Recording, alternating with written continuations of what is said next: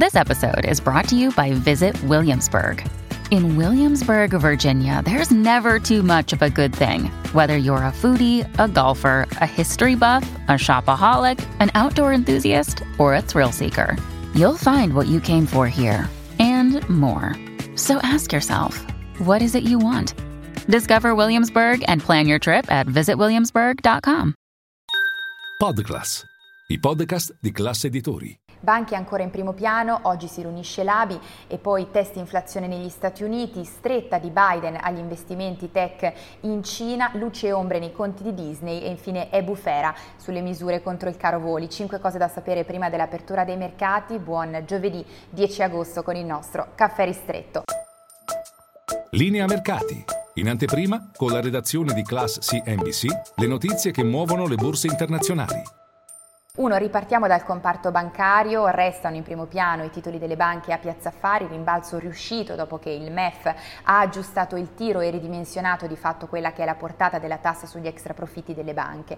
Oggi si riunisce l'ABI e intanto case d'affari e agenzie di rating continuano a fare i calcoli per provare a prevedere quello che sarà l'effettivo impatto della tassa sugli extra profitti. Secondo Fitch, l'ultimo report in ordine di tempo, nelle casse dello Stato arriveranno tra i 2 miliardi e mezzo e i 3 eh, miliardi miliardi, in particolare poi non verrà intaccato non verranno intaccati i rating, ma solo l'utile secondo l'agenzia Fitch, che però mette in guardia il governo. Un rischio a ribasso sui rating dei titoli bancari italiani potrebbe esserci qualora la misura venisse riproposta, dunque qualora non fosse solo una tantum. E poi due, veniamo al test inflazione negli Stati Uniti in arrivo, oggi alle 14.30 il dato dell'indice dei prezzi al consumo per il mese di luglio è atteso al 3,3% dopo il più 3% registrato a giugno, il mercato è in cerca di indizi per provare a prevedere quelle quelle che saranno le prossime mosse della Fed. Al momento il mercato scommette che di fatto la banca centrale americana sia ormai giunta al termine del ciclo di rialzo dei tassi.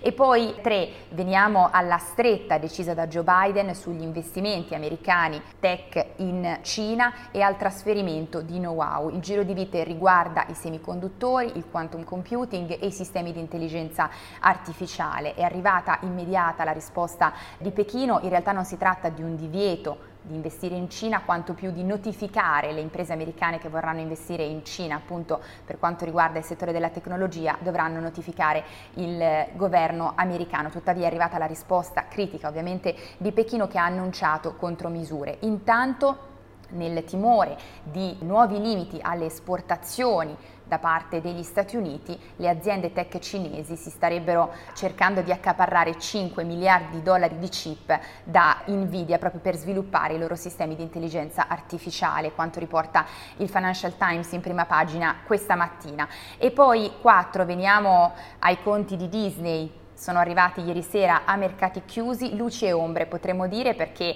procede, sta funzionando quello che è il piano di rilancio dell'amministratore delegato Bob Iger, tornato alla guida di Disney lo scorso novembre, avanti con il taglio dei costi, è stato aumentato il prezzo dell'abbonamento a Disney Plus, bene quelli che sono stati i risultati dei parchi divertimento, tuttavia il trimestre è stato chiuso in rosso per degli eh, oneri da pagare una tantum e poi non solo attenzione agli abbonamenti perché sono diminuiti gli abbonati a Disney Plus del 7,4% trimestre su trimestre. Sullo sfondo gli scioperi ancora in corso a Hollywood di attori e sceneggiatori ma anche alcune indiscrezioni che circolano su una eh, possibile acquisizione di Disney da parte di Apple. Non è la prima volta che succede. E poi 5 concludiamo con un'altra misura che fa tanto discutere dell'ultimo decreto del governo, non solo la tassa sugli extra profitti ma anche quelle che sono le misure contro il caro voli. In particolare l'amministratore delegato di Ryanair ha criticato fortemente